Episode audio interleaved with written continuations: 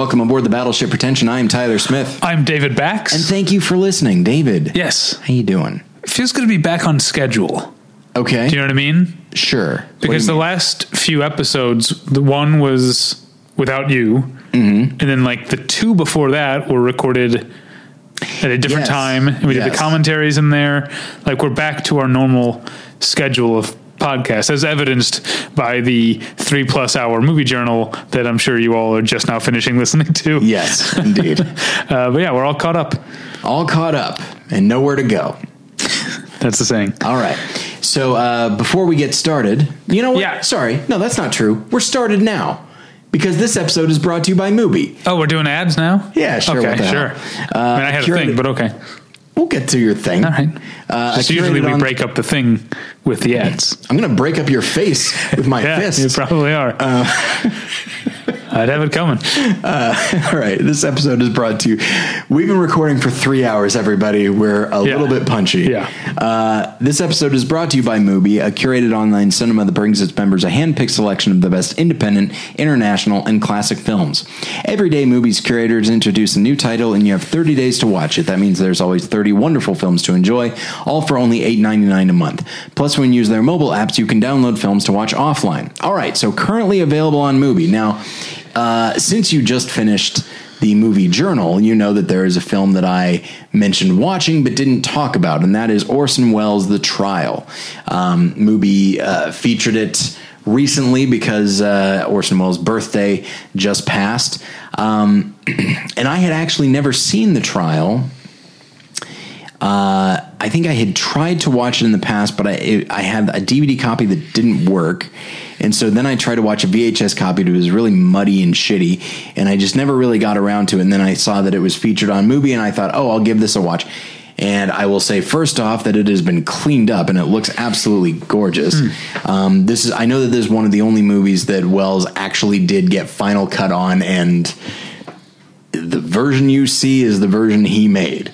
Uh, nobody interfered, and I also know that uh, from the Simon Callow book that I that I read over the fall.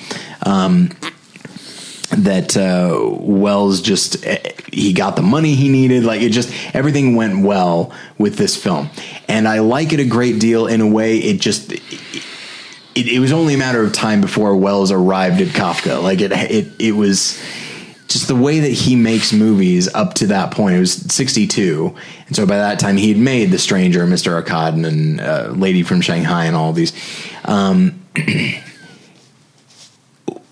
Welles as a director is something, you know, I, I realize that uh, we're just doing an ad, so I can't be pontificating about Orson Right. Welles as a director. But he's a very interesting director in that he's just, there's such an ornate, baroque quality to him that I think makes his films even when they are fun and playful they're not easy to watch. Like he just pulls you into this world that is not necessarily the most pleasant world. I i, I seldom think that any of his characters are happy. Um, so even when you know uh, joseph k uh, from the trial even when even before he's accused of this crime that he doesn't know, uh, you get the impression his life's not that great. Um, and so there's just, it, I, I'm perpetually fascinated with every new film I see by Orson Welles, not new, obviously, but new to me. Uh, I just get a, a deeper view into his psyche and I think his view of the world. And I feel like maybe he did not have a very high opinion of humanity. Um, if this, even when he's, but he also was like a magician, and so I think he also like playing little tricks uh, on people, and it just is perpetually fascinating the way the stories he chose to tell, the way he chose to tell them, uh, and when you string them all together you know, incorporating his love of Shakespeare, and I, I know that he liked Dickens. Not that he ever did a Dickens adaptation, um, and then his natural theatricality. It really is just fascinating to see any of his movies, especially when in the context of his other films. I thought the trial was tremendously enjoyable isn't the right word because it's not a movie I think that is meant to be enjoyed. I think it's it is it is a real uh, nightmare in a lot of ways, and yet it's a night. It's a very it's very wry with an and very arch the way that he could do, um, and so it's you've never had a more it, it's never been more fun having a nightmare, but also fun has never been so nightmarish. Um, so yeah, I I really I'm happy that I saw it. I'm happy I saw it like this. I'm not saying that just because it's Mubi, but that it's so cleaned up and it's so Nice. it looks so beautiful. Um, so yeah, I just wanted to let everyone know that. Uh, the trial is available on Mubi right now, and there's a special offer for listeners of Battleship Pretension. You can try Mubi free for a month. Just go to Mubi.com. That's M-U-B-I.com slash battleship to redeem now. And I want to tell you about tweakedaudio.com, which is where you go for professional quality earbuds in a variety of stylish styles and colorful colors. They look great. They sound great. Tyler and I use them each and every day of our lives. Today, uh, uh, on a happy, uh, so often I feel like I'm like, what was I listening to today? Oh, someone who died recently. um, but today I was listening to FKA Twigs because she announced that she had had uh, surgery and come through and was recovered. So in right. celebration of uh, FKA Twigs feeling better, which she announced that she was recovered from surgery by posting an Instagram video of herself pole, pole dancing. So you know, keep being keep being Twigs, Twigs. Um, so, I was, so that's what I was listening to. It sounded great on my on my tweakedaudio.com earbuds. Uh, you can uh, uh, what what what do I usually say here? They're available at a low low price at tweakedaudio.com. But if you use the offer code pretension at checkout, you get one third off that low low price and no shipping charges. So go to tweakedaudio.com and use the offer code pretension. Getting the smile and confidence you've been dreaming about, all from the comfort of your home, isn't a total mystery with Byte Clear Aligners. Just don't be surprised if all your friends start asking, What's your secret? Begin by ordering your at home impression kit today for only $14.95. Byte Clear Aligners are doctor directed and delivered to your door. Treatment costs thousands less than braces, plus, they offer flexible financing, accept eligible insurance, and you can pay with your HSA FSA. Get 80% off your impression kit when you use code WONDERY at Byte.com. That's B-Y-T-E E dot com. Start your confidence journey today with Byte. Okay, well, here's my thing that I was going to say. Okay. You decided to hijack the show and do things out of order. Yeah. Um, still not Since crazy you apparently it. think I- the show can go on without me uh, last week, You've done episodes without me. I'm not following. Um, no, did you see the incredibly stupid thing about Greta Gerwig that went uh, viral? I guess. no, I guess I didn't. So some dorkass Okay. went to see the movie I Feel Pretty. They're not dorkasses because not a dorkass because of that. Right. And this person, uh, I don't know. Uh, he or she just has a. All I know is a Twitter name, which I can't remember, which is not a gendered name. So I have no idea who this person is. Sitting in the theater, tweeting about the, you know, you know, it's pre-movie. They're tweeting. Okay. At this point, no one's broken any rules. It won't, won't remain so. Okay. Uh, Greta Gerwig and I guess some friends then walk in, sit down a row or two in front of this person, and this person proceeds to live tweet the entire like Greta Gerwig's, Gerwig's reactions to the entire movie. So sitting there in the theater, live tweeting. Also, Greta Gerwig sounds like she's talking a whole lot. So everyone in this story sucks. Yeah. I, I'm like, and there's been so much like the initial wave of reactions were like, you know, like standard like internet speak, like, oh my god, this person live tweeted Greta Gerwig's reactions to I Feel Pretty, and it was everything or whatever, something stupid like that. But it's like, no, that's awful. This is stupid. Uh, but then other people are like, uh, jumping down the tweeter's throat, like you shouldn't be tweeting. Other people like uh, Greta Gerwig shouldn't be talking. It's like no one should be doing any of this. And right now, I'm sorry, Tyler, but now right now I have made us part of the problem by even talking about it. But I just wanted to point out that I have spent uh, a full like over 24 hours now thinking about how stupid it is. This is even a story. Yeah. Okay. So I googled Greta Gerwig. I feel pretty. So here are some of the headlines: Hero audience member live tweeted Greta Gerwig's reactions to I Feel Pretty. Wow. That's uh, Wow. That's Vulture. Uh, Busy Phillips, who Jen is a big fan of on Instagram. And is, is she in I Feel Pretty? Is she? I don't know. I think she might be. Oh, okay. Stands to reason. Uh, Busy Phillips slams moviegoer who live tweeted Greta Gerwig ripping her film. I Oh, feel pretty yeah. okay. There we go. Um, at Junkie, Junkie with uh, two e's. Uh, someone live tweeted Greta Gerwig watching I Feel Pretty and wow. Let's see. Do you know the uh, Someone live tweeted. This is from Hello Giggles. Uh huh. that's the name of the website, not a person. Uh-huh. someone live tweeted get a live tweeted Greta Gerwig's reaction. to I feel pretty, and it's an emotional journey for everyone. That one probably is true. Uh, it's awful. There's a there's a hockey podcast to listen to. It's the ESPN hockey podcast, ESPN on Ice, and they do. So there was. Uh, this won't mean anything to you, but they do a weekly segment called "Phil Kessel Loves Hot Dogs." Phil Kessel is a player uh, for the Pittsburgh Penguins, and there was a like a, uh, like a Twitter hockey news story that went around for a couple days that apparently he had a hot dog every day at the hot dog vendor out that, that set up uh, like a, on the street outside his apartment building. And so now every week, ESPN on Ice does a segment about what stupid non-story is the hockey media going crazy about this week, and they call it "Phil Kessel loves hot dogs." That's fun. This should be in the movie version of that. We should ha- we should start a segment called Greta Gerwig hated I feel pretty, and just it should just be about the stupid, uh, whatever stupid thing is occupying Now, people. hang on, hang on. Now, her hating I feel pretty. That's a non-story. Who cares? right, Her talking during a movie. right. Somebody who makes movies Uh-huh. talking during a movie. That's a story. It's one I'm not happy about. Okay. But the right. way we know about it is because of uh, Yeah, like another that. Shit like stain. either. yeah, there's no all right. winner. You're Yeah, right. There's no winners here. Yeah, it's it's awful. All right, so let's get into it, shall we? Indeed. Normally we would do the ads, and then I would say let's get into it, shall we? But I'm all thrown off for some reason. Uh, we are doing our annual summer movie preview. You know, there are two people on this show, and every once in a while, I want to do things my way. I thought All you were just going to I'm- end with, uh, you know, like uh, Lana from Archer.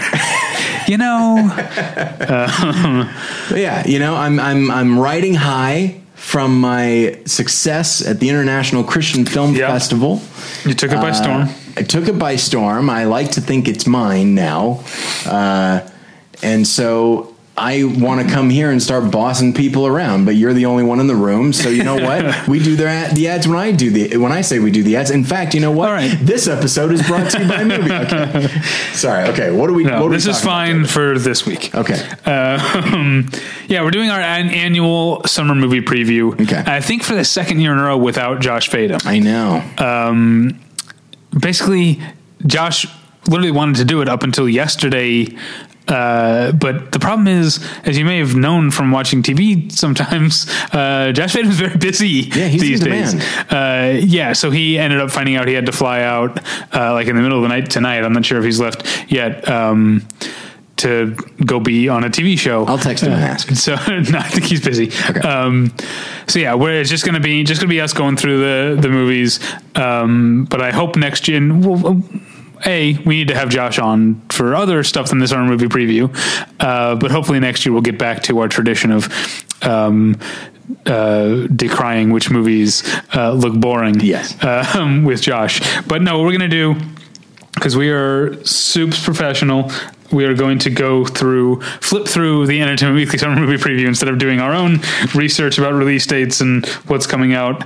We're just gonna uh, tip of the hat to Entertainment Weekly uh, Summer Movie Preview.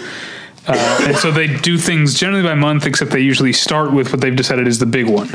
Okay. So they've decided the big one this year, or at least the one whose cover picture on the cover would sell them the most issues, is Jurassic World: Fallen Fallen Kingdom, which is Jurassic Park Five, Yes. Jurassic World Two. Right. Okay, I mean, not having seen one, a Jurassic Park movie since The Lost World, I don't care, but it also is kind of annoying that we're just renaming, like starting over the count in the middle. Do you know It's, what I mean? it's the name of the park. You know, it's called Jurassic World now. Although when no, it comes but I, right no. down to See, it, I wasn't. I, I didn't have a problem with calling Jurassic Park four Jurassic World. I Did not have a problem with that. I have the problem with this one now seeming like it's the second movie in a franchise Sure. when it's clearly the fifth. Do you know what I mean? Yes.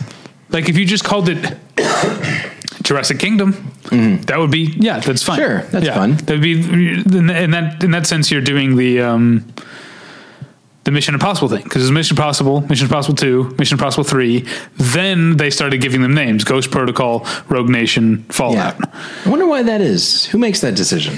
Uh, What's wrong with you know Mission Impossible Four? Why did they decide not to call it that? Yeah, I don't know. Um, but uh, anyway, um, maybe I do have a problem with that because I'm just realizing I've only seen the numbered ones. No. Oh, of Mission of Mission Impossible. yeah. Well, and what's interesting is when you think about it, there there is no Jurassic Park two. There's the Lost World Jurassic right. Park, and then, they there's Jurassic Park three. Yeah. So they're all they're all over the place. Uh, do we have anything to say about Jurassic World, Jurassic World: Fallen Kingdom? It looks terrible, but it's directed by J. A. Bayona, who made my favorite movie of 2016, A Monster Calls. Okay. I Yeah. believe okay. he also directed The Orphanage. He directed The Orphanage, yeah, but he also made The Impossible, which I think is terrible. The but I know some people think it's pretty good. I don't know. I mean, I guess it showed he can work with the with effects, but even that, I think about it. There's only the one effect scene in The Impossible, I mean, there's and there's a lot of effects in A Monster Calls, but I also just feel like right? But Impossible was first. Is what I'm saying. true, yes, yes. But I'm Uh, yeah, I, to- I did like a monster Calls. I kind of forgot that was him. But that's the thing is like I I just in watching the trailer, this just. I mean, listeners know that uh, I just rewatch Jurassic World and just gets narratively worse every time I see it, and this just continues that the the trend of it, and I just and but now we're spending more time with characters that I think are completely uh, undeveloped. So I, although Toby Jones shows up, so it's like, all right, well, that's Okay. something. But yeah, I'm not holding out a lot of hope for it. Okay, well, jumping that's back. That's that's June. We started in June because that's apparently the big one. Jumping jumping back into May, we got Solo, a Star Wars story, which comes out in a few days from when you're hearing this, right? Mm, No, it comes out uh, like two weeks. Oh, oh, that's right. That's right. Yes. less than two weeks, but yeah, uh, yeah, not not that soon. Um, I thought it was a week early. You're right. It's the 25th, not the 18th. Right. I, I guess I thought they pulled an, event, uh, an Infinity War and bumped it up a week. Do you remember that? did they?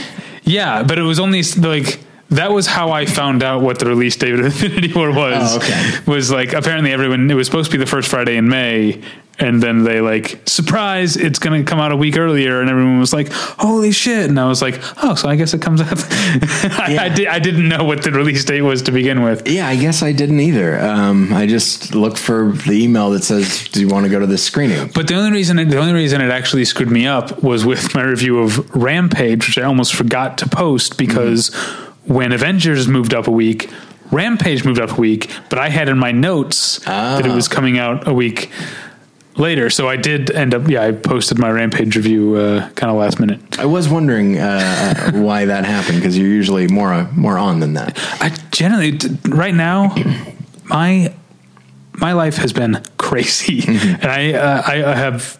If I think about how many reviews I need to write for things that are coming out in the next few weeks, or even finishing my t- written TCM coverage, uh, I'm behind. I'm behind. All right. So, do we have any thoughts on Solo: A Star Wars Story? I so I, I will be seeing this and reviewing it, Right. And I am not holding out a lot of hope for it. I So I mean, is unfortunately, we the- know so much about the behind the scenes. oh right yeah and yeah like yeah all the th- all the changes that were made, all the ways the studio wasn't happy with things. yeah. But, But- that happened with Rogue One, and I really liked Rogue One. yeah, um, yeah. I'm I'm I'm perfectly willing to be surprised. Uh, I like Alden Ehrenreich, or at least in the film I saw him in, which was Hail Caesar. Um, and I think he could probably It's in something else, right? Yeah, he was in. Um, Oh, um, Rules Don't Rules Don't Apply? Apply, Yeah, yeah. that's a great movie. and then he was in. Was he in Tetro? No. Or he was in some uh, Francis Ford Coppola film. I Oh, don't okay. remember which one. But yeah, uh, I'm I'm interested to see Donald Glover. I could see him overplaying the part of Lando. uh, like playing an idea of Billy Dee Williams, which Twixt, Twixt, yes, the greatest Comic Con panel I've ever been to. That's right. Yes. Um, but and and I like Ron Howard. I think he's a very solid director. I don't think he's, uh, uh, with the exception of of uh, Apollo thirteen, I don't think he's ever astonished me. Um, so I think the film's probably going to be fine. Uh, I, am will, I'm I'm fine with. I, I'm ready for it to dazzle me. I'm just not expecting it. I feel like this is something we talked about. I think uh, recently for the first time, there's a Star Wars movie coming out, and I don't feel like there's a Star Wars movie coming out. Do you know what I mean? Yes. And I don't know if it's Absolutely. because it's only been it's been less than half a year since Last Jedi. Yeah. Or is it because of all the background stuff that this doesn't feel as special? But yeah, I'm not uh, not that I, I mean, I'm not, I'm not, a Star Wars, you know, uh, uh, devotee to begin with, but I know that they're events and they usually feel like events. And this is one that doesn't feel like an event. I think it's a number of things. I mean, it's not as though it's not being advertised, it is very heavily, but I think this is okay. So there have only been two Star Wars stories there's Rogue One and this. Mm-hmm. All right and Rogue One, yes, they're all characters that are new to us, but it is tied, well. They found a way to get R two D two and C three PO in there. Yeah, of course they did. Um, but it is tied so directly to the films we know.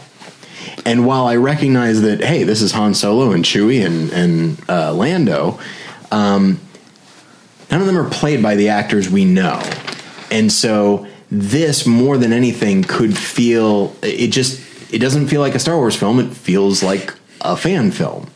Like somebody oh, right. decided to do their own thing. I have a I have a friend named uh, Jamie who is uh, somewhat something of an online uh, like star. Uh, specifically, he's very good at impressions, and he made a fan film with our friend Doug Jones, um, in which he played a young Han Solo because he does a killer Harrison Ford impression, uh-huh. and it's it's it's great and it's really good, and the production value is very good. Um, and it's just a short film; you can find it online. Um, I believe it's called A Smuggler's Story, and it just it, it feels like that, you know. Right. Um, and so yeah, well, I just, like it feels small. Um, I like Alden Ehrenreich. I like Woody Harrelson. I really like Donald Glover. He's obviously having a moment right mm-hmm. now. Um, Emilia Clarke. I feel like I don't know. I like her presence, but having seen a bunch of Game of Thrones and having seen Me Before You, I'm not actually sure how great her range is. Um, I know, I don't know anything about her right. because I don't watch Game of Thrones, and I wasn't she in like she was in something Terminator Salvation? Is that a movie? Is that the name of a movie or I, Genesis? Genesis, which I didn't see. Is there also a Salvation? Yes. Okay, she was in Genesis. Yes, yes Genesis. Genesis spelled wrong.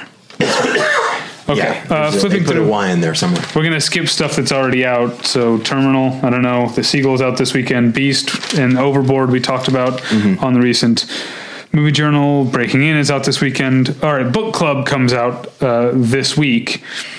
Uh, I, yeah, I don't care to see it. Jen, yeah, Jen was um, like, "What are they doing?" And I said, "This film marketing class that I took at the end of my uh, yeah. time at UCLA has been so helpful in approaching film. Because I look at book club and the one quadrant okay so we we talk about males you know age what is it 18 to 35 something like that yeah. So like we look at that as like the the the prime demo. But if you think in terms of quadrants the quadrants that are actually most likely to go and see a movie are females and of females under 25 and over 25, it is females over 25 that are the most likely to go out and see a movie. Males over 25, specifically, you know, middle aged, they don't leave for anything. Like they they stay home and that's what they're going to do. Hmm. Uh, and so when you see something like uh, book club Th- that I mean, that's that demographic. Incidentally, that movie Last Vegas or whatever, uh-huh. that was them too. Like anything featuring like older anybody of any race, of any genre, uh, older women are the demographic. So now we've got basically the equivalent, the female equivalent of Las Vegas. These four older actresses that are very well respected and you know rightfully so. Like this is the kind of thing that my mom, when she, I don't know this for sure, except I do. Uh, the moment she saw an ad for that, she said, "I want to see that movie." Has your mom read Fifty Shades of Grey? Do you think? Highly doubt it. Okay. She has probably read, uh, you know, uh, Amish historical fiction that doesn't include any kind of sexual stuff. But uh, no, she's not read Fifty Shades of Grey. All right. Um, Tully's already out. Supposed to be good. Yeah. Uh, Deadpool two is coming out. You Yeah. haven't. We haven't seen it yet, but um, I'm interested. I mean, are you? it's got a. It's got I, a I never saw the first one, so I do like the cast. Uh, this. Um, I don't think you you don't watch Atlanta, right? But this. Uh, Watched a few episodes. okay, this Zazie Beetz is great. Yeah. Yeah. And uh, you know, uh, who was it? Uh, in the movie journal, you were talking about Ethan Hawke being an actor Uh-huh. that can get you out to a movie. Josh Brolin is becoming that for me, and him playing Cable is a really interesting uh, casting choice that I think works, but it, it just never would have occurred to me. And so I'm really I'm really interested to see that. But I do worry that the film, you know, it's already it already did that break the fourth wall thing, which can work really well, but I feel like, ugh, it could really double down on that in a way that bothers me a lot. Or it could be great. I don't know. Yeah, I feel like guess they we'll- already, as we talked about with uh, Brandy, I think they already made a mis- have have made a mistake by not recasting T.J. Miller's part with Uh-huh. Christopher Plummer. I feel like that would be a genuine stroke of genius. Yeah. but uh, anyway, Okay. but I'm, so- I'm looking forward to it cautiously. Let's see. RBG's already out. I don't know what that is. I don't know what that is. I don't know what that is. we talked about First Reformed on the movie journal. I'll just say again, real quick, that it's awesome. It's so good. It's very, very, very good. Uh, Bad Samaritan's out. Um, I don't know much about On Chesil Beach. We got invited to a screening, but no one can make it. Um, Wim Wenders has a documentary about Pope Francis coming out. Oh, interesting. That sounds cool. Oh yes, okay. I saw somewhere. I saw an image of the two of them. Uh, that's and someone was was writing about it and it sounded pretty interesting. I mean, of course, it's interesting. let's see, uh, movie called Show Dogs has a good cast. Stanley Paul, Stanley Tucci, RuPaul, Natasha Lyonne, Will Arnett. Oh yeah, that's pretty good. Uh, the Gospel According to Andre, we talked about in the movie journal, is really, really good. Definitely worth che- checking out. It's a documentary about Andre Leon Talley, um, uh, and is uh, really, really uh, having already mentioned RBG. This is a better version of the auto, or not autobiographical, the biographical documentary. Um, let's see, How to Talk to Girls at Parties. Uh, Nicole Kidman, Elle Fanning. Okay. Uh, Life of the Party is the new Ben Falcone, Melissa, Melissa McCarthy joint. I love Melissa McCarthy. The Yeah. trailer looks pretty funny. Uh, Now you saw what was the first one? Tammy, right? I did not see Oh, Tammy. you, oh, you, you know what? You saw Identity Thief. I did. I forget which of the Melissa McCarthy movies I haven't seen. You Yeah. have. Um, so neither of us saw Tammy. I saw The Boss and thought it was kind of funny. Excuse me. Yes, I did as well. And yeah, Melissa McCarthy is. uh, I just mentioned it with Josh Brolin. She's. said, I didn't see Tammy, but I've seen a lot of her other stuff. I I think she is maybe my fa- my favorite like comedic performer right now. I think she is hilarious. Like she's great at physical comedy. She's great at just uh, ver- uh, just verbal and dialogue. I think she just uh, and she can bring a lot of heart to her characters. And so, Life of the Party sounds like a fun type of movie for her. Okay.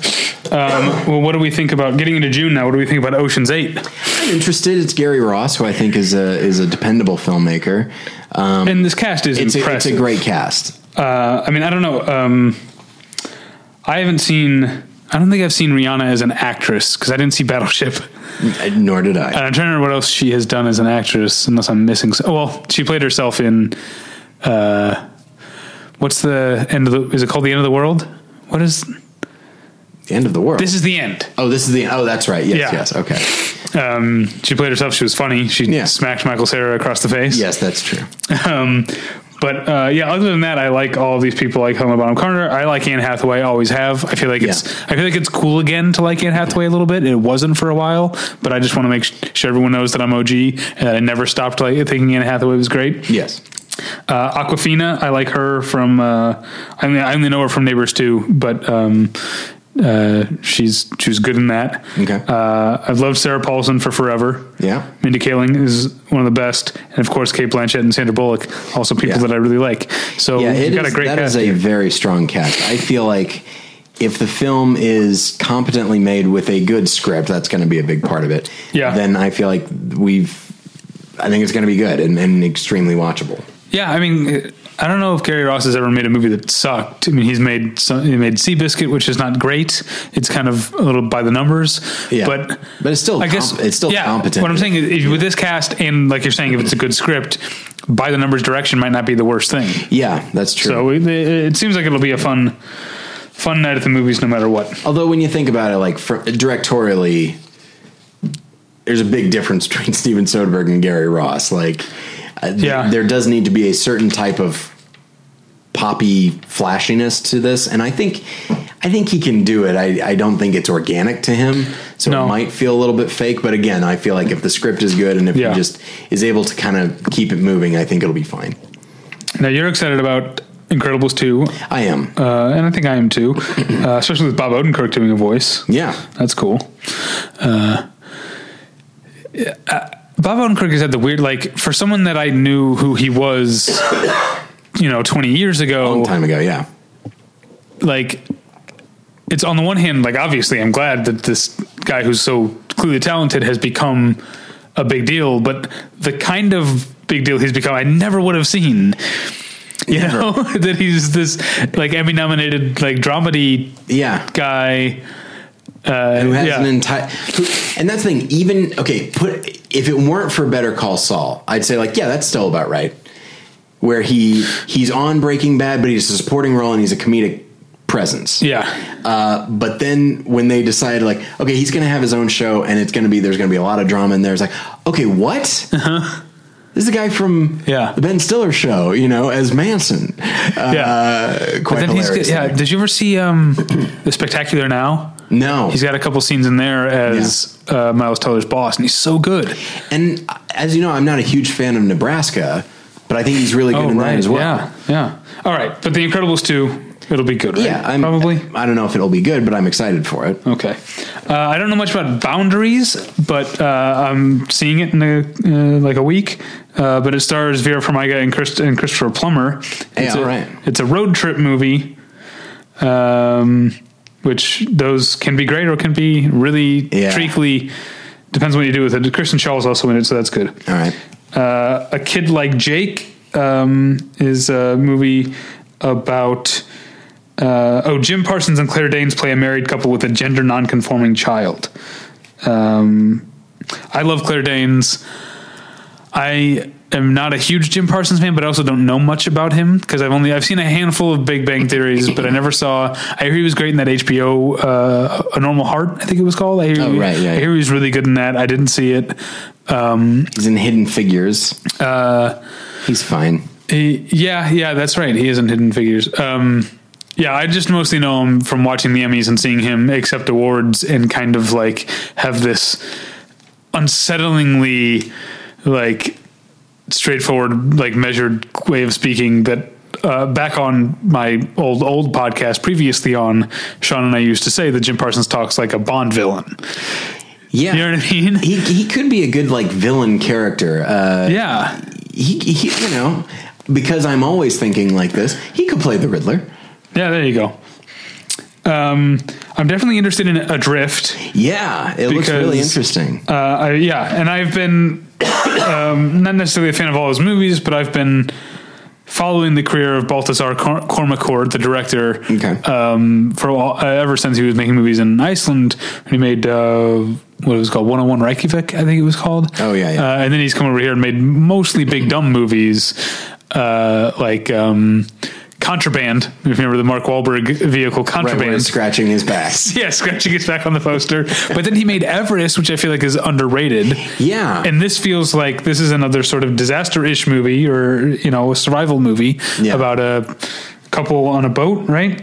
yeah. Like they're and, and it's Sam Claflin and who's the Sha- Shailene Woodley, who's always Yeah, yeah. always great. Um, so I feel like if he brings what he brought to Everest, this will be a Yeah. pretty decent movie. All right. Uh, oh, Superfly. They're making a new Superfly, okay. directed by someone named Director X. That's that's what he's, or that's what they're credited as. yeah, I. d- Um, I don't know, man. Here's the thing. the original Superfly is great. I've never seen it. But I think a good portion of why it's great is the Curtis Mayfield soundtrack. And I don't know if they're going to incorporate that or they're going to do their own thing. And I'm sure they'll find a way to make it very relevant to the to modern day.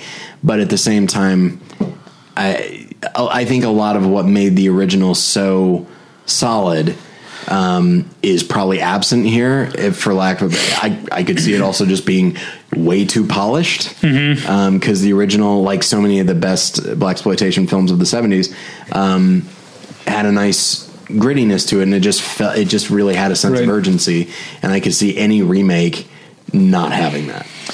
Yeah, yeah. And you know, director Rex, I assume his name is. That's uh, right. You know, I just uh, I don't know anything. the king him. of all directors. um, all right.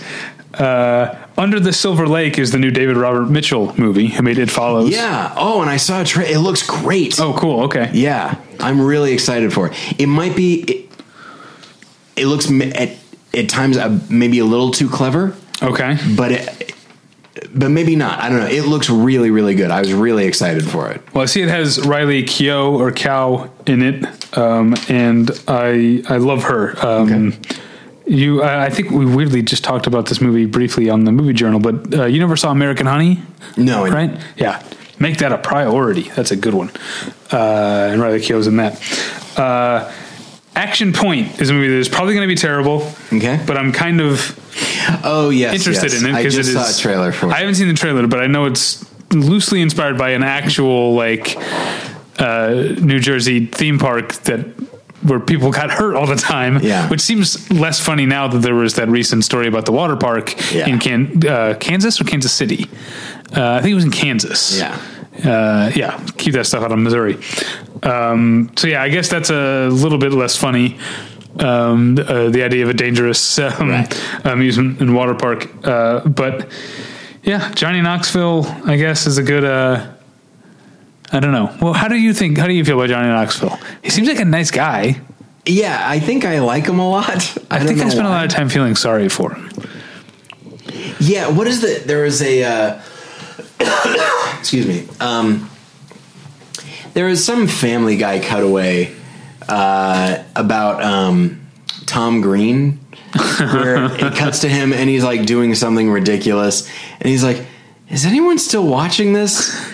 Can I stop this? and that's what I feel about Johnny Knoxville sometimes. Yeah, I feel like Johnny Knoxville is like charismatic and funny enough that he could have had a career as an actor without the jackass thing. Absolutely. But now he's yoked to that, and this feels like it's part of like the, you haven't read the entertainment because you don't. Yeah, I don't think you read it anymore. But like this whole thing is about all the times he got hurt making the movie. That's so that's still Yeah. the dude's like He's not fifty, young, yeah, he's not a young man anymore. Um, and this is still what it's about. All right. Um, so, Won't You Be My Neighbor comes out on June 8th. We uh, talked about it in the movie journal. It's a very touching uh, and, and uh, tear jerking movie about uh, Fred Rogers.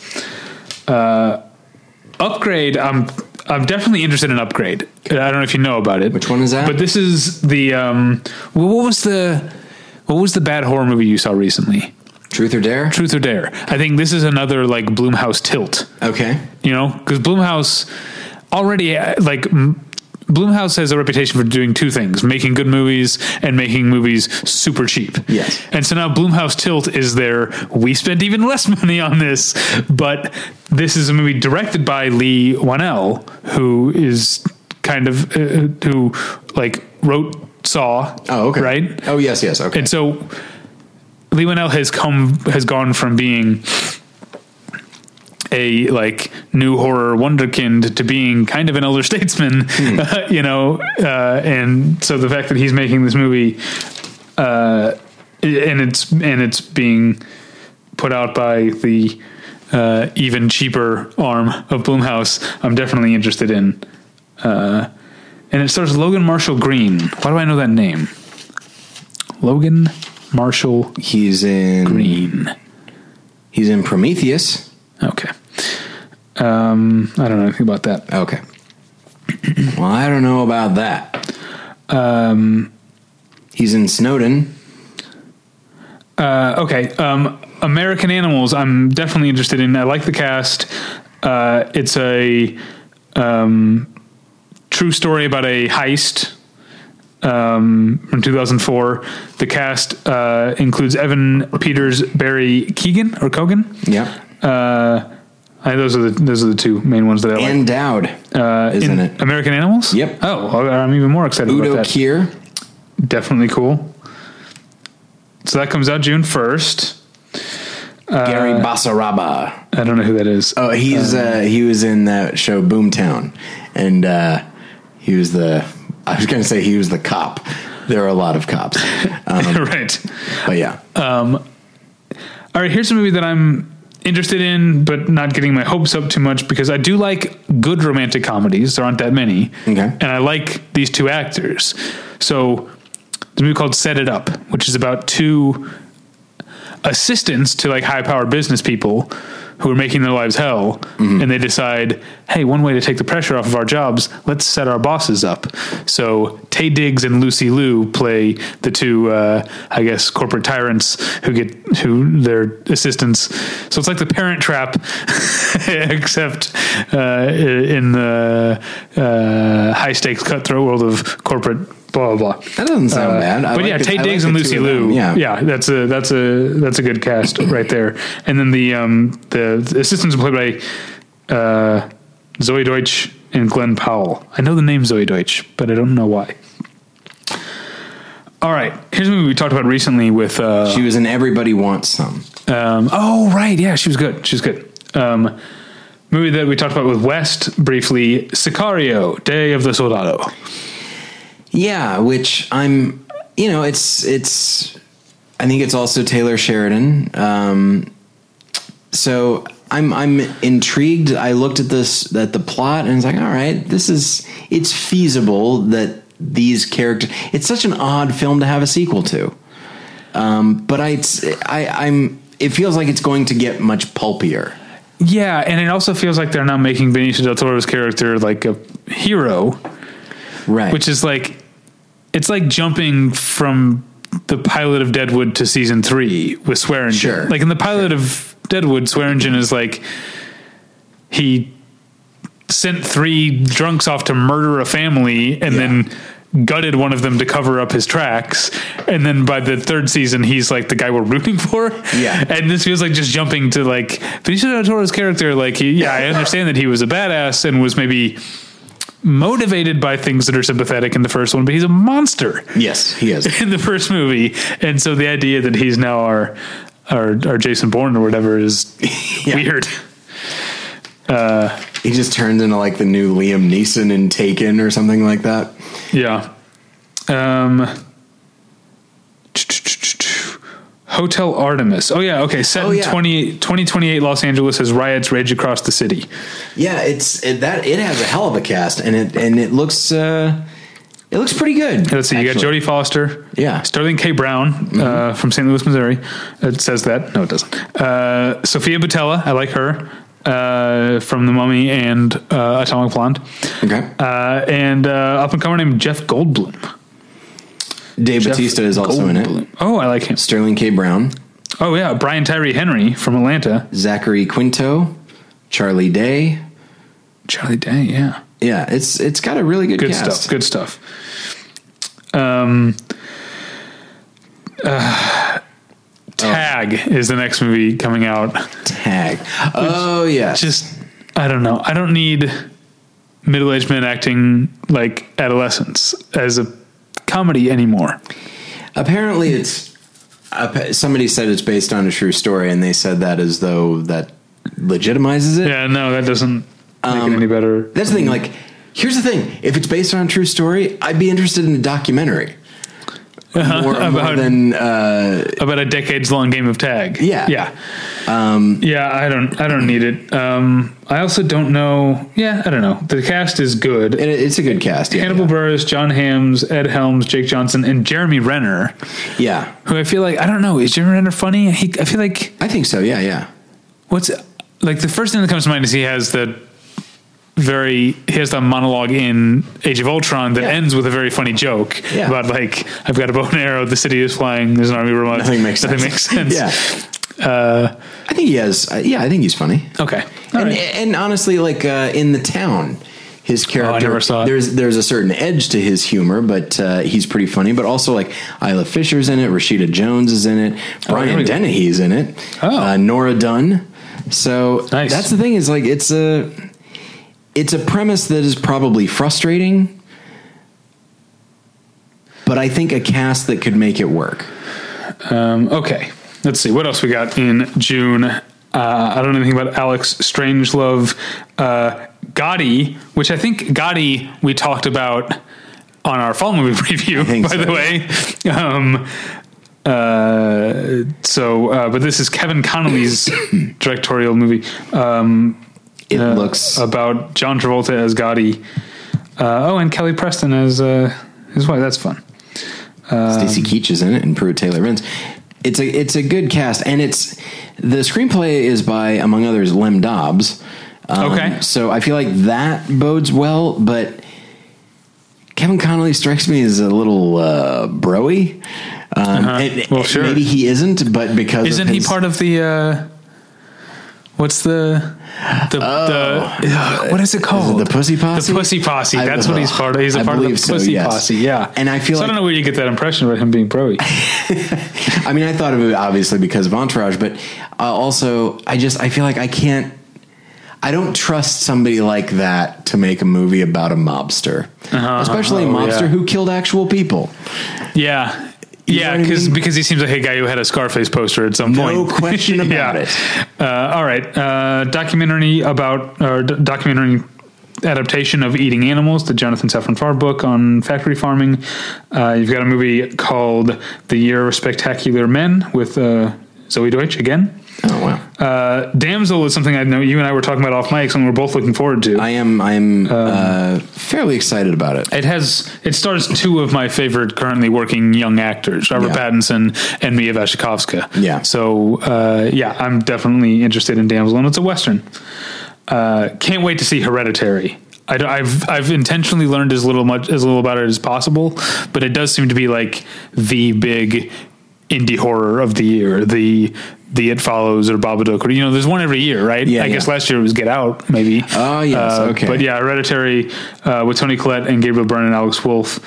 Um, yeah, and, Ann Dowd, wow. Um, but yeah, just this picture in the Entertainment Weekly of Toni Collette screaming in terror is enough Yeah. to uh, to get me interested. Um, Hearts Beat Loud is the new Brett Haley film. Um, I I don't know about Brett Haley because I really liked uh, I'll See You in My Dreams. That what it was called with um, Blythe Danner and Martin Oh, yeah, Starr and some of the people.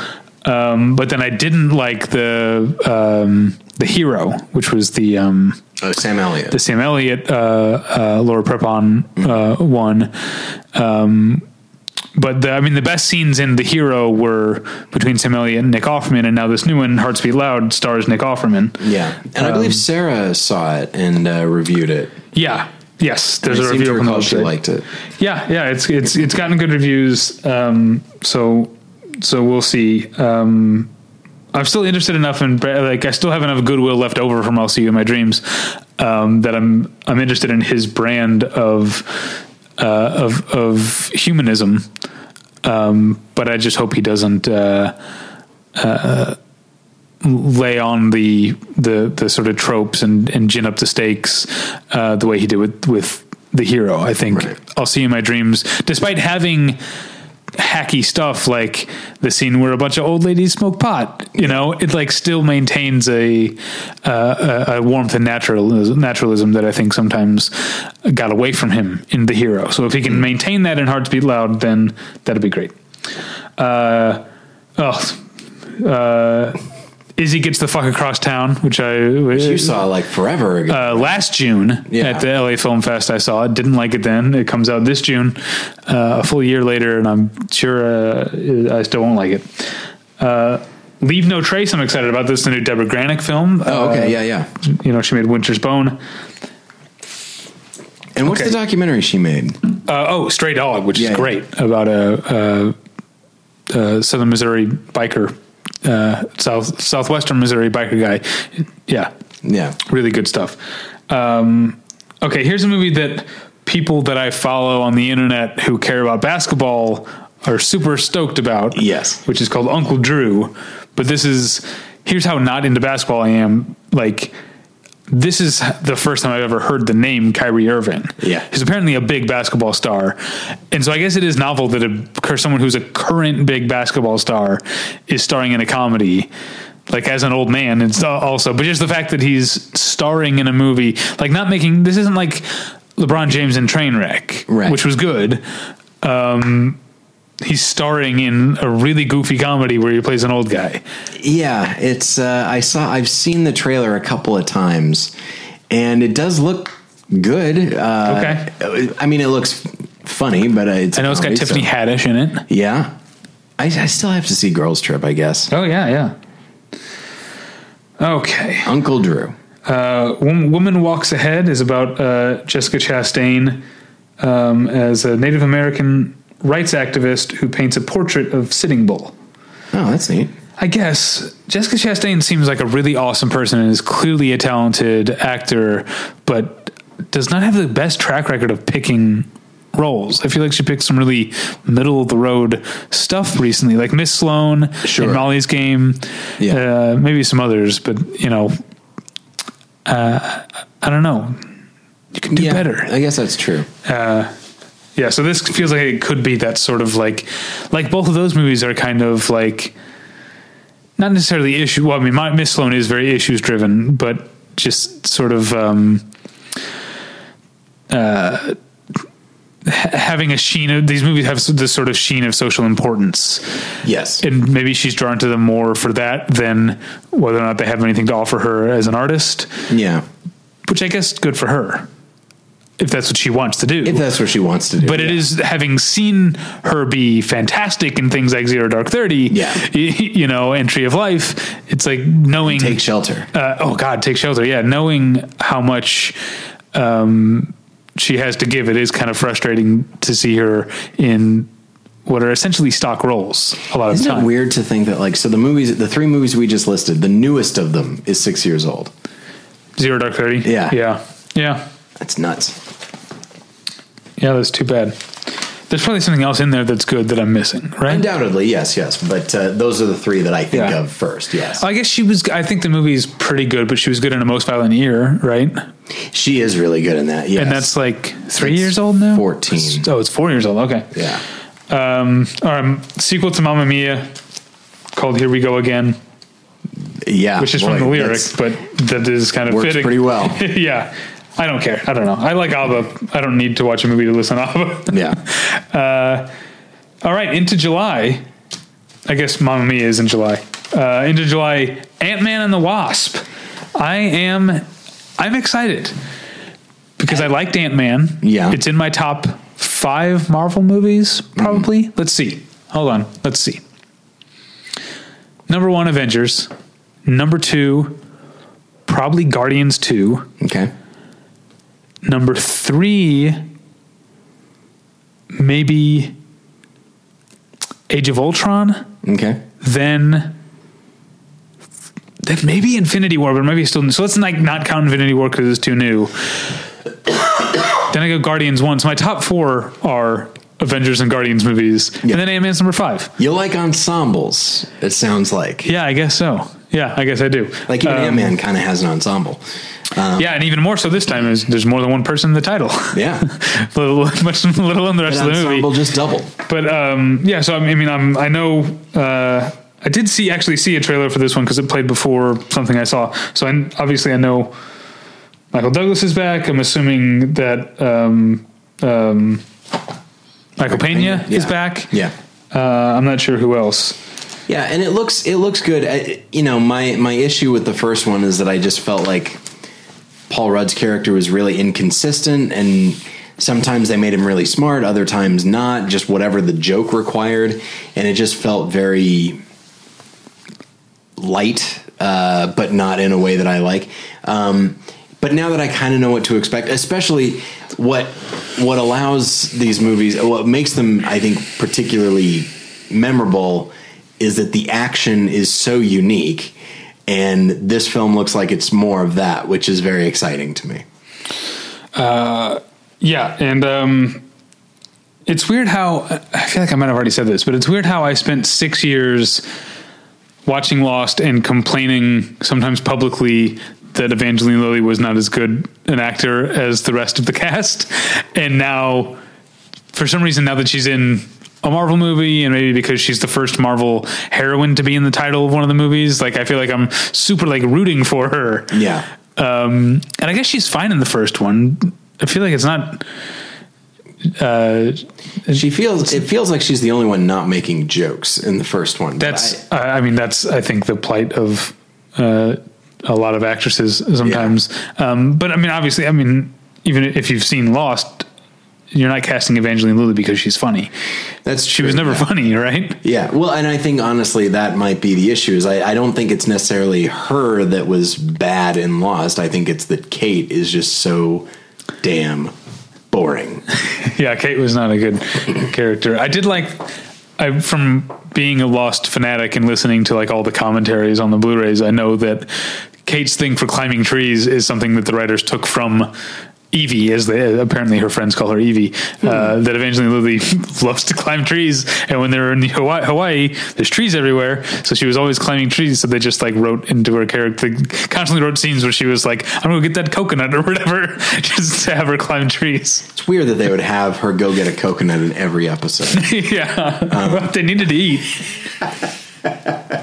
uh, all right, moving on. I can't. I am weirdly excited for Gus Van Sant's "Don't Get, Don't Worry, He Won't Get Far on Foot" to come out. Yeah, I'm because interested. I, I saw it at Sundance. Okay. And it is a very divisive movie. Okay. I think because uh, I think it was someone from the film stage tweeted.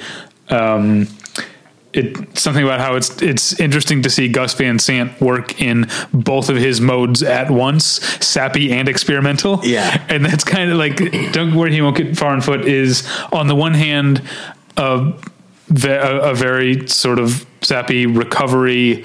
Um, uh, um, biopic. It's about a uh, cartoonist, um, John Callahan, um, and it's uh, it, it is it's it's interesting. So he uh, was an alcoholic who got into a car accident and became a quadriplegic, um, and then kept drinking. And so the movie is it's not a recovery from the car accident movie. It's a uh, AA. It's an alcoholic recovery, uh, and I say AA specifically because he goes to AA. Jonah Hill, who is amazing in the movie, uh, plays his sponsor, who's this uh, um, like gay hippie new age like heir who H E I R who's Yeah. never worked a day in his life and just holds uh, he spo- he sponsors a bunch of people in AA and holds meetings with his um his, his sponsees at his like mansion.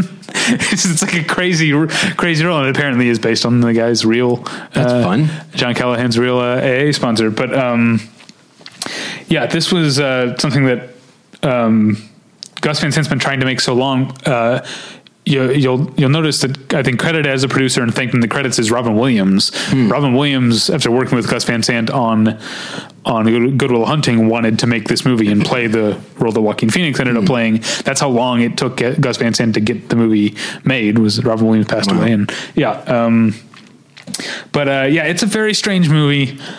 Um, but and in some ways also a very conventional movie, and I think that's something that a lot of people struggled with. I I liked it, but it does feel kind of intentionally slapped together. I also have a couple of pet theories. This is why I'm excited for it to come out because I have a couple of pet theories um, about it that would make it weirder than um, uh, th- than people are already talking about it. I, Okay. But one of them I don't want to say 'cause it's kind of a spoiler. But I also have the theory. And our friend Scott, who also saw it, our friend, our you know uh, uh, co-editor of the blog, uh, Scott Nye, who also saw it at Sundance, disagreed with me. But I, it's about a cartoonist that everyone, not everyone, but a lot of people are fans of. I am half convinced that Gus Van Sant doesn't actually think his cartoons are funny. I think he thinks it's a good story, but I don't think he actually thinks it's funny. Um, you have to see for yourself when you see. it. Okay. but uh, yeah, and I, I uh, sometimes I like a title that's a mouthful. You know, Udo Kier is also in this film. Okay. Do you remember him? No. Oh, okay.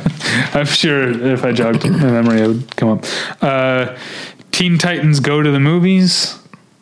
Yeah, all right. Okay, uh, Blindspotting. I'm kind of interested in it. Uh, definitely got a lot of buzz at at Sundance. Um, I think mostly because it is, uh, I guess, co-written by and starring Daveed Diggs, who um, w- um, was in the Broadway cast of Hamilton and Oh, okay. has been on Blackish a bunch, and is sort of a. He's also a rapper um, with a, a under the name Clipping, I think.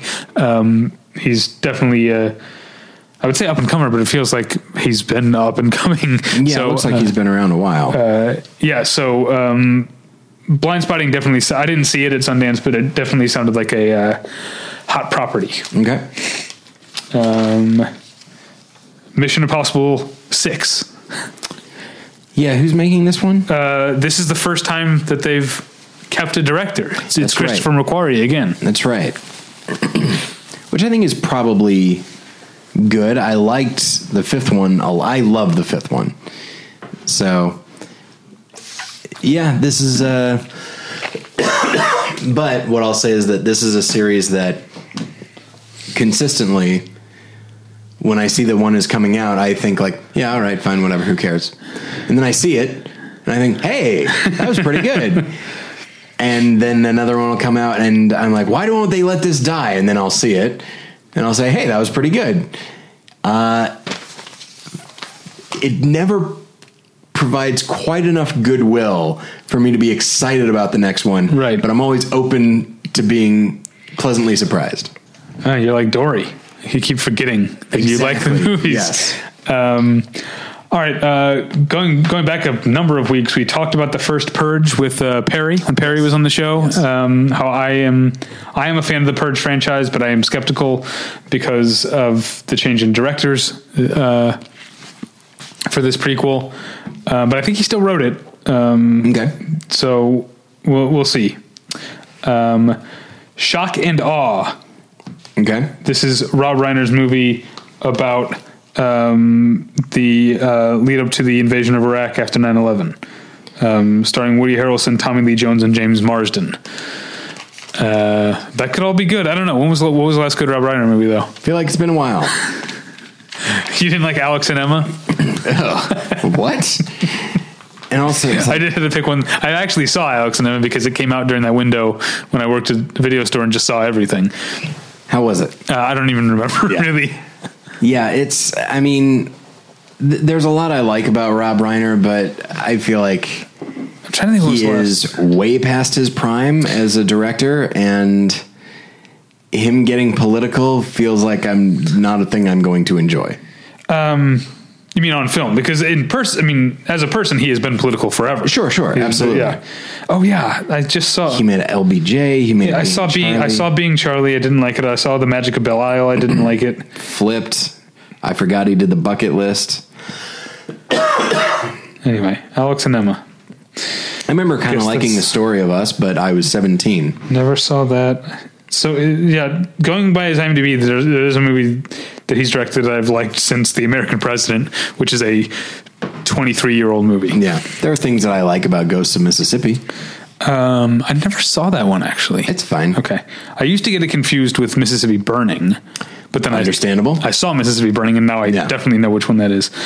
Um, Whitney, a documentary about Whitney Houston, directed by Kevin Macdonald, who makes good documentaries. Okay. And I, I hope it's good because I saw the Nick Broomfield Whitney Houston documentary, and I didn't like it. Right.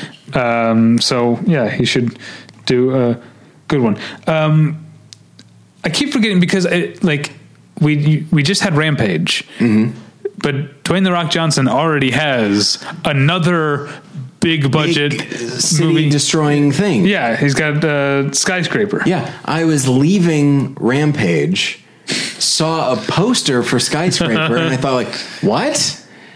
Is this like a, a trilogy he's doing with like San Andreas, Rampage, and Skyscraper? Does it, skyscraper seems like like if that poster for skyscraper if like Dwayne the Rock Johnson played it was in a movie where he played an action star. yes, skyscraper yes. is one of the bill like Absolutely. the like the the Danny DeVito billboards in Get Shorty. You know that kind of that's what skyscraper looks like. It's it's seems so generic. Um okay. There's a third Hotel Transylvania. I haven't seen I didn't see either of the other ones. Yeah. Um, so okay. Uh, what is this? Oh yeah, uh, I don't know much about it, but the legacy of a white-tailed deer hunter is directed by Jody Hill. Oh, all right. Um, yeah, and stars Danny McBride, obviously, and Josh Brolin. nice. Uh, they're a huntsman cameraman duo on a rollicking weekend excursion with the former's estranged son. And yeah, okay, so that looks good. Uh, Vincent Cassel is playing Gauguin in a movie called Gauguin Voyage to Tahiti. Okay. Documentary about Alexander McQueen. that Is it should just be me or fun. does Gauguin Voyage to Tahiti sound like a, a, a comedy sequel? like, like the first one, oh, this guy's crazy story, but then like, oh, watch out. Um, so yeah, a do- documentary about Alexander McQueen is coming out in July. A uh, uh, a movie called Puzzle, uh, in which Ke- Kelly Macdonald. So I'm already Yeah, we just uh, interested. I just got a, an invite to that, but I don't think I can make it. But it No, neither of us can, but uh, Jeremy is seeing it and reviewing it for Oh, us. great, great. So we'll have a review. uh, finds a new purpose in Alicia. Yeah, so she's a. I don't know. It's Kelly Macdonald play like jig, jigsaw puzzles. I guess is the point of the movie, but uh, I like her. Okay, got to burn through some more of these. Yeah. Let's see. Are we still in July? We're still in, in July. Oh, yeah. damn. Um, how it ends, I don't know. All right. All right. Uh, the Equalizer two. Sure. Uh, Generation Wealth, which I've already seen, is, uh, is is is pretty good. It's the new film from Lauren Greenfield, who made The Queen of Versailles. oh yeah, yeah. Uh, this one's a little more autobiographical because uh, both as a filmmaker and as a photographer, documentary documenting sort of excessive conspicu- conspicuous wealth has been the the the motif of her entire career, and so this is Generation Wealth is kind of a a tour back through her work that all that ends up leading to her looking inward a lot. It- It's it's good. Um, uh, I saw someone describe it as Lauren Greenfield's camera person, but I think it's a little more uh, s- straightforwardly assembled than camera person. But uh, it's not a bad point of reference. Um, Scotty and the Secret History of Hollywood. All right, right. sure. Uh, oh, eighth grade. This is supposed to be another one we have a new review of uh, from Sarah for Independent uh, Film Festival of Boston. Uh, this is directed by comedian Bo Burnham, and uh, I've heard nothing but good good things about this movie. It's a coming of age story. Um, played well at Sundance and has played well everywhere it's played since. So uh, should be good. Yeah, and Bo Burnham is a is a performer I find interesting. Um, you know, my natural uh, resentment of somebody so young being so successful uh, aside, um, I think he's a he's a pretty solid comedian, and I think his his creative instincts are are good. So I was very interested when I saw that. All right. Um, Definitely, the movie that will definitely be a topic of discussion when it comes out in July. Uh, Sorry to bother you. This is a movie that I saw at uh, at Sundance, and this is the uh, super manic uh, parody satire movie that um, the the log line has been that Lakeith Stanfield plays a character who accelerates to the world of telemarketing because he learns how to use his white voice. Um, but uh, having seen the movie, that is just the jumping off point. If the movie is so crazy, um, and also very funny, very odd, sometimes intentionally quite ugly to look at, um, but with Hell of a cast. uh, yeah, and with a, a whole lot to say um, uh, uh, about. Um, well, you won't like it as a conservative. Uh, it's a very anti-capitalist movie. Um, I hope it makes a lot of money, which I'm sure they will just reject. uh, yeah, he'll. Yeah, no, they'll uh, turn around and make something something better, even better with it. There you go. Um, but yeah, hell of a cast, including like uh, lovable old Danny Danny Glover saying saying the word "fuck" so many times. uh, okay, this movie's crazy, right? Oh, Christopher, Christopher Robin? Robin? Yeah.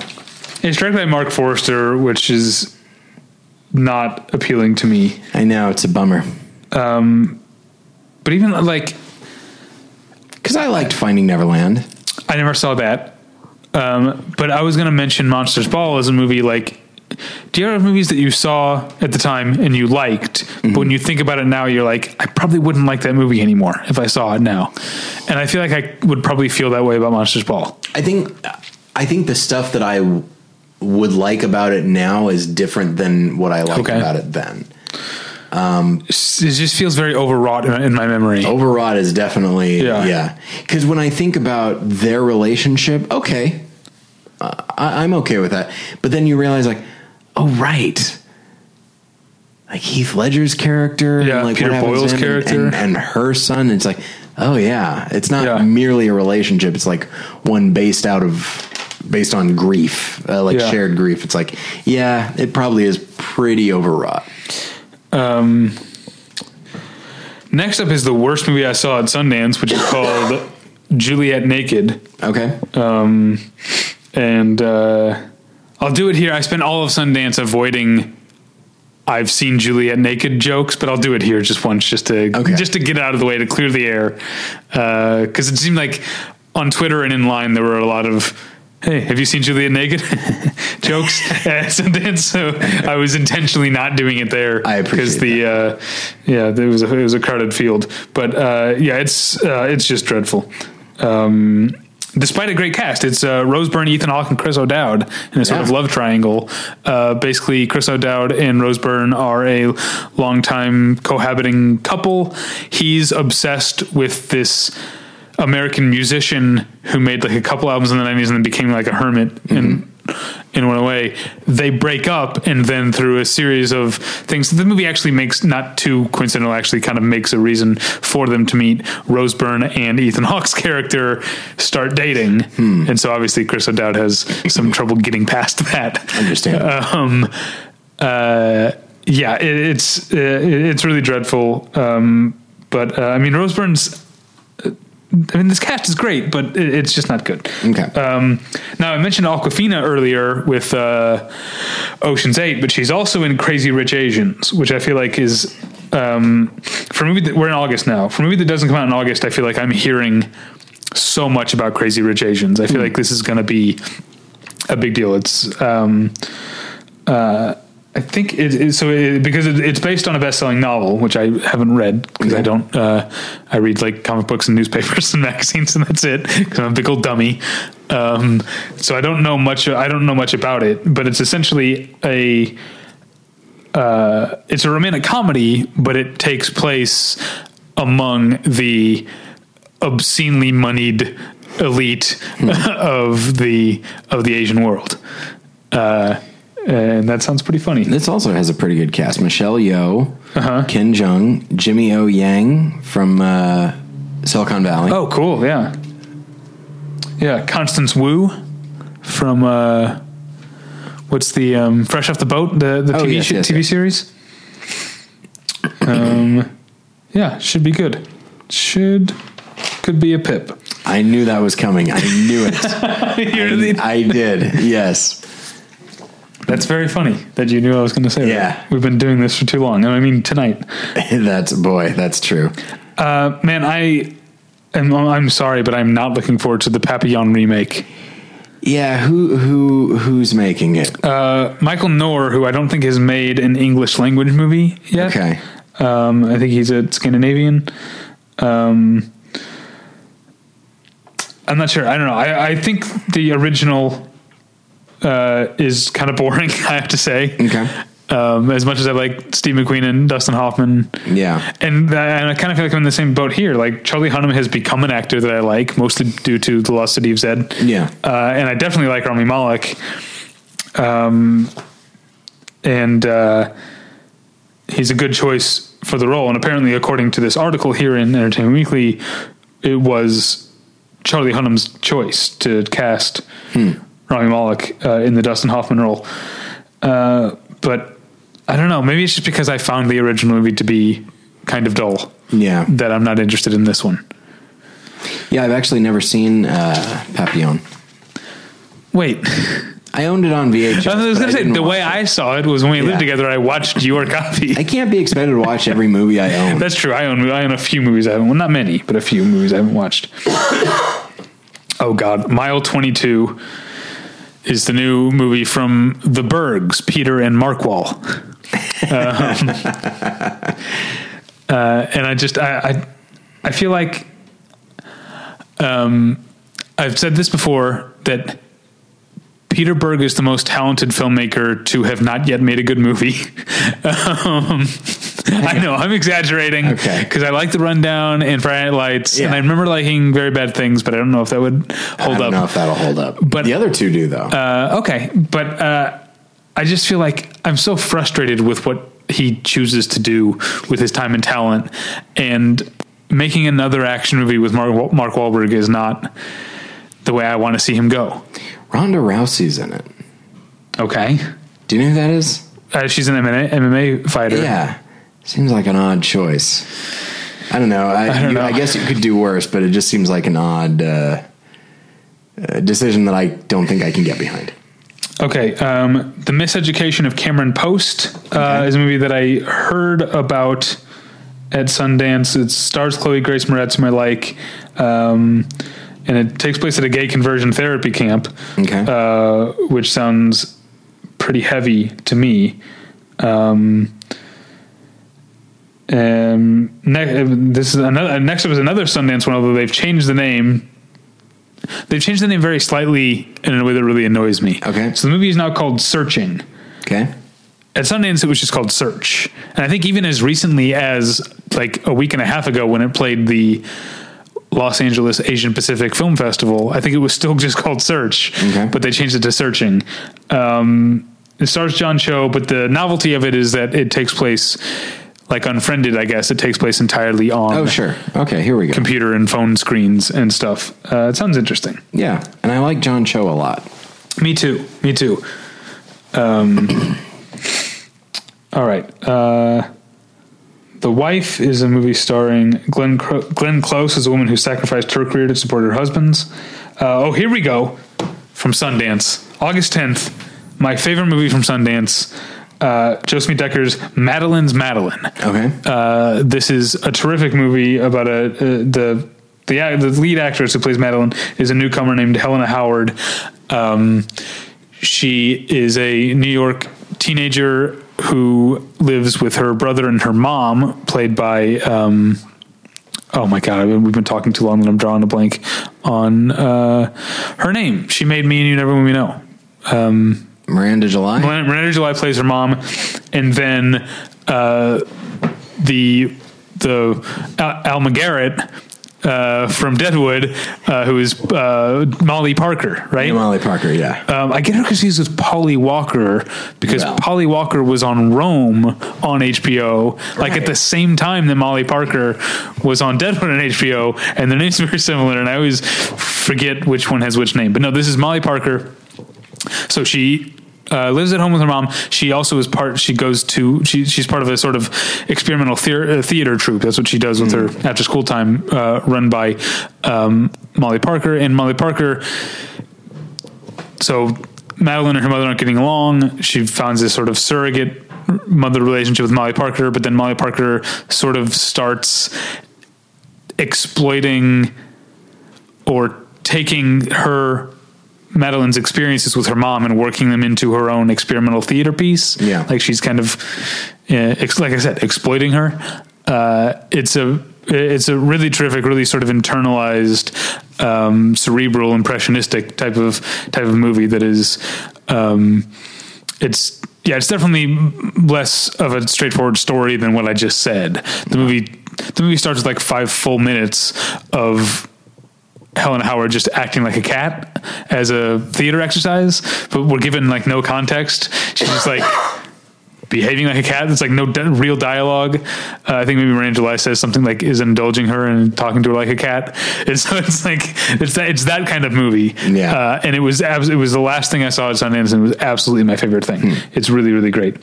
Um, okay, uh, like Father is a movie starring Kristen Bell and Kelsey Grammer. Um, basically, I think. Um, uh, oh, right. So Kristen Bell uh, plays someone whose marriage falls apart, but it's already booked the honeymoon, and so she goes on the honeymoon vacation with her father that she hasn't to rekindle, her relationship with her father. She hasn't like talked to in a long time. Played by Kelsey Grammer. Um, yeah, I know. Um, I don't know. I feel like uh, Kelsey Grammer hasn't been like risen to the top of the like sort of Me Too like people, but there's definitely some like uh, uh, domestic violence Oh, okay. stuff. Uh, uh, in his reputation, that I know has turned a lot of people off, and um, I certainly don't blame them for that. Um, He's still a presence that I generally like on on screen.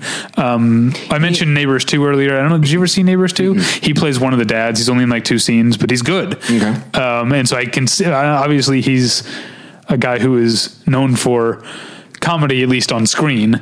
On Yeah. stage, the funniest thing he ever did was fall off. it. oh God. I feel so bad for him. Oh, it's so funny because he's making the dumbest, jo- like smart guy. Jo- if you haven't watched Kelsey Grammer falls off stage on YouTube, but he's saying, "I was on my hundredth trek through It's a Small World, pretending I was a UN interpreter." Oh God. it's such a stupid joke that he's making, so pompous, and then he just falls off the stage and he's, "I'm okay. I think I'm okay." I've watched that. I've watched that more times than I've watched my favorite movie. That's well, yeah. Yeah, because it only takes a few seconds. But uh, yeah, so I- if Like Father is twenty five percent as funny as Kelsey Grammer falling off stage, it will be a huge hit. I don't know. I I understand it's like, you feel bad for him, but I feel like if I were in his position, it's been long enough that I would be able to laugh at it. Sure. Right? Sure. Um, he wasn't. It's a small world, pretending I was a UN interpreter.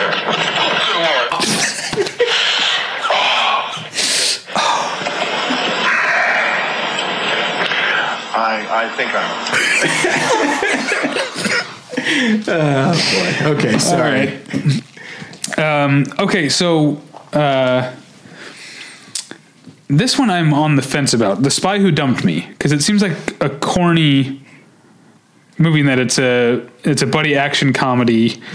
Um, but it's Kate it's uh, uh, Kate McKinnon and, Ma- and Mila Kunis. I like both of them. Oh yes, I just saw a trailer for this, and it, it looks okay. I like both of them. Yeah, I like them, um, and uh, uh, it's they get sort of sort of a wrong man type of thing, or in this case, wrong women type of thing. They get like wrapped up because one of their exes is secretly a CIA agent, so they end Yeah. up getting wrapped up in this thing.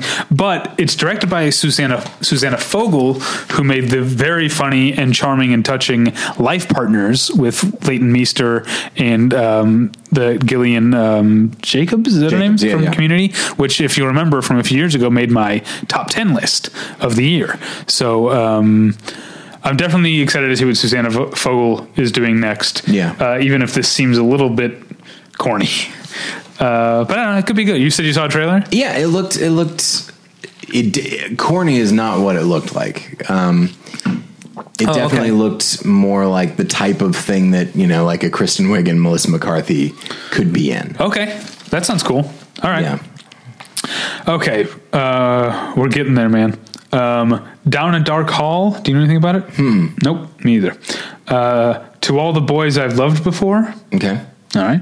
Uh, the Bookshop. Oh, starring Emily Mortimer. I like her. Yeah. Um, I feel like I haven't seen her in a while. yeah. Um, well, let's let's look it up. Okay. What was she in? And then we've also got the Slender Man movie coming out. Um, Does Doug play him? it doesn't say. You I think mean, she? obviously there's only one choice. It'd be funny if Oh, yeah. if Andy Serkis did it. So I just saw Emily Mortimer in the party. Okay.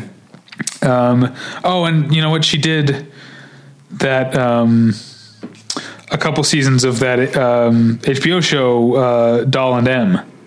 Okay. So that's what she was doing, I guess. Uh, she was on the newsroom. Who knew? oh yeah, that's right. Uh, oh, she was in Hugo. That's probably the last thing you saw her in. Uh, other than the newsroom, if you watch that. So Slenderman is not played by Doug Jones, but it is played by someone who, as far as I can tell, is hot on his trail. This guy, his name is Javier Botet. Okay. Uh, he's Spanish, but he was in The Mummy. He was in The Conjuring 2, playing a character called Crooked Man. Uh, so yeah, it looks like this is uh, what he does. He plays these types of very physical characters. Uh, okay, let's see. Uh, Kin is a movie starring James Franco and Zoe Kravitz. Okay. Uh, all right, here's the movie that everyone is excited about, but I can't tell if it's ironic or not. Okay. In fact, I'm excited about it, and I can't tell if I'm being ironic or Sure. not. Uh, the Meg, All right. um, which is uh, I read You read Meg? I read Meg and the Trench, and apparently there are like five more of these books. oh wow, I didn't know. I didn't realize there was more than one. I thought it was just Meg. Yeah, Yeah. why is it called the Meg? Because it's it's uh, a megalodon. Right, but the, what I'm saying is the novel is just called Meg. Yeah, but they, people might think that it's about somebody named Meg if they call Well, it that. maybe they'll see on the poster an enormous shark. and they'll be like, be like, oh, I think Meg's in trouble. the shark's I- I- gonna eat her. That gets people in the door, right? I guess that's true. Um, yeah. Uh, so yeah, Meg has been in Just, I'm just saying, hell. listen to Justin Timberlake and The Social Network. That's true. Drop the the. Yeah, the Meg. Yeah, no, thank you. Um, yeah, it's uh, it's been in production hell for like twenty years. Yeah. um, and like even when I read it, I was young and I read everything Peter Benchley. Not that it is Peter Benchley, but it might as well be. It's like bad Peter Benchley. Um, so I read Meg and The Trench, and uh, and even then, I was like, oh, this would make a good movie. Wait, hang on, it would make a movie. uh, and then I saw the trailer, and it looks ridiculous. Yeah. I mean, That, that's what people are definitely liking, I think. the whole point of it is that it is a megalodon. It's like a great white shark, but it's huge. And there is, it looks like some of the imagery is they understand the inherent terror of that idea, and it looks as though they are capitalizing on that as they should.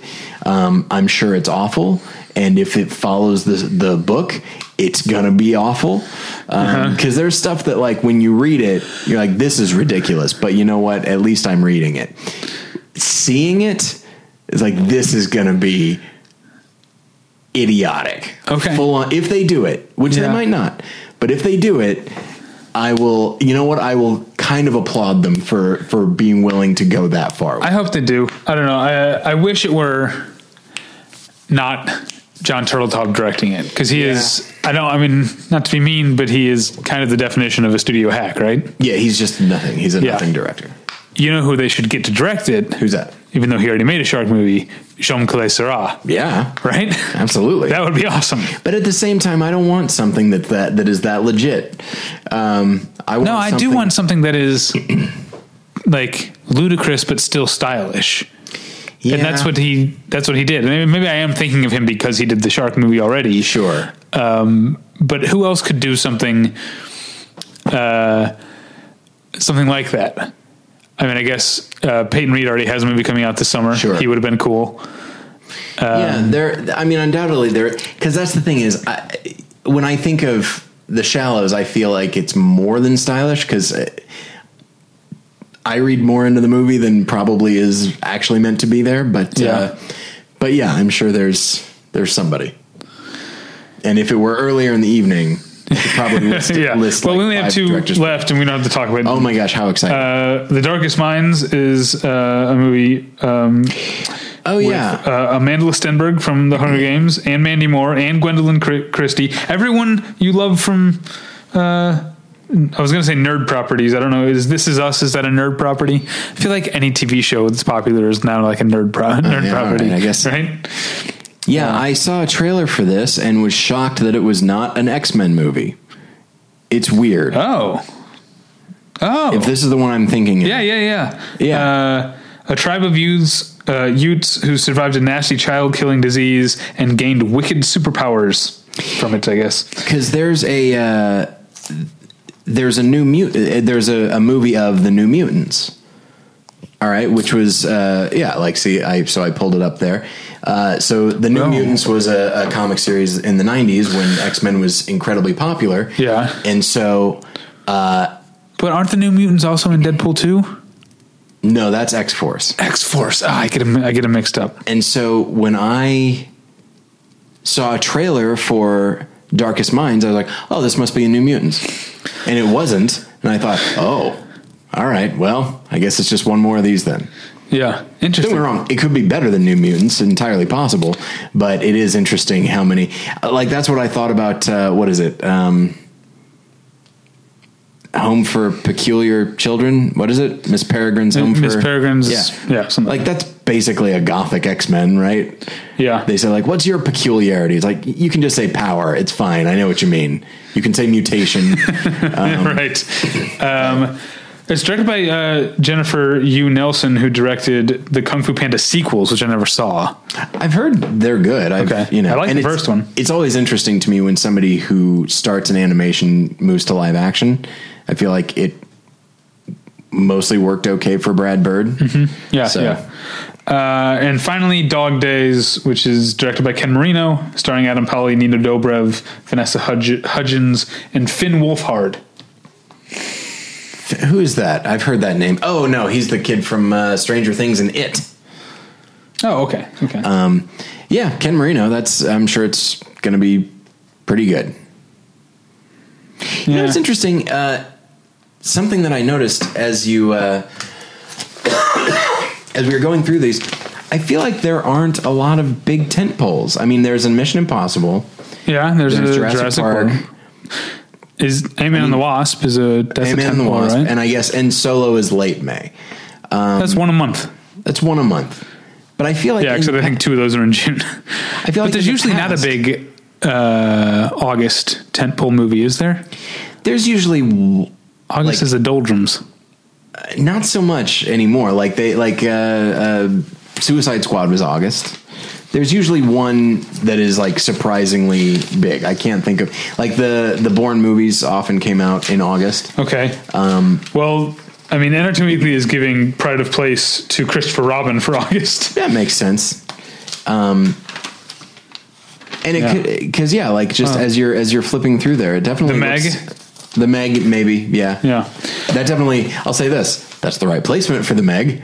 Um, oh, sure. Yeah. But uh, but yeah, it definitely it feels like this is a. It sounds weird. This feels like a smaller summer, and I think it's. Which I'm all for.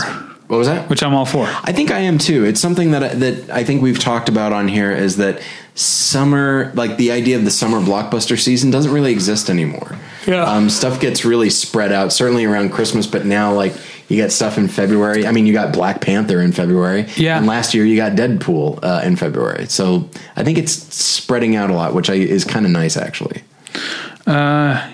Yeah, I guess that's I guess that's true. Um, I don't have anything to say about it because uh, I don't know. I try to give these movies a chance, but they're I, I can't help that they're never the thing that I'm excited about in a year. You know what I mean? Uh, Yeah, I, I feel I, I don't like being that cliche of like I usually wait till the. I, I assume that what I'm that my favorite movie is going to be released in the fall right. or, yeah. or winter. You know. Um, Yeah, I'm trying to think. I mean, I used to get very excited about Harry Potter movies. I was really into that. Now I feel like maybe John Wick is my Harry Potter, and that's not really a, that's not a tent pole. That's still pretty nit. Like those movies do well because they don't cost a ton. Yeah. and they're still kind of niche because they're hard R rating. Yeah. but like.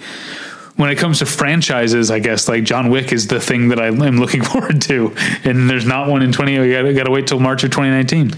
Yeah, I guess for me it's it's Marvel, and even then it's not necessarily. I, I mean, I've seen all of them, and I will continue to see them. Uh, it doesn't mean that I always enjoy them, but I think that's the neat thing about Marvel is that. It's like, oh, you didn't like this one? Well, don't worry. One of them, it's like, oh, you don't like the most recent Thor film? Give us six months, and we'll give. Yeah. you one of the. If- if that. you're more, in, yeah, yeah. I mean, what, it was it was three months. No, it was like two and a half months. two and a half months between Black Panther and Infinity War, and then it's going to Yeah. be about the same before Ant Man and the Wasp. And then is there nothing until Infinity War two? There's Captain Marvel, I believe, Oh, that's right. Yes, Brie obviously. Larson. Obviously, but I don't know when that is. I, I, Is that I, the I said obviously when I shouldn't have. Yeah. because I think that's a spoiler. Oh, yeah. Well, Everyone's seen it you, by now. If you just look at scheduling, you Yeah. know, it's that's the obvious one.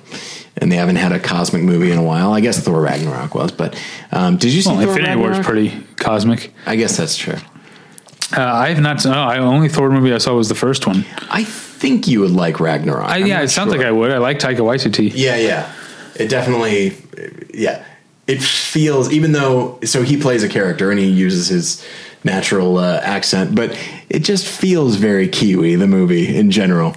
That's fine. But maybe I just say that because I know he made it. So, Yeah. Anyway, okay. All right, so you can find us at battleshippretension.com. That's where over the next few months you'll see reviews of many of these movies, including some of the ones we already mentioned that I saw at Sundance, and some of the you're seeing a couple of tent poles in the next couple of weeks. Deadpool, Deadpool two, and and Solo, a Star Wars story. That's right. Uh, so those reviews will be up. Uh, there's all kinds of other stuff up there. Um, check out Sarah's reviews of the Independent Film Festival Boston stuff that we talked a lot about here. Um, you can. Let's see. You can email us at Davey. Nope. You can email us at David at battleshippretension.com or Tyler at battleshippretension.com. You can follow me, David, on Twitter at Davey Pretension. You can follow Tyler at Tyler Pretension. Uh, anything going on at More Than One Lesson? Not right now. Uh, there's been an extended break while I was getting ready for the film festival, but now that I'm back, um, w- we are scheduling a number of episodes. One's going to be on Annihilation. Oh, cool. Uh, one is going to be on Infinity War. Uh, and then we probably have some minisodes coming up as well. So probably Great. in the next month or so. So all that's available at battleshippretension.com. Thank you for listening. We'll get you next time. Bye. Bye.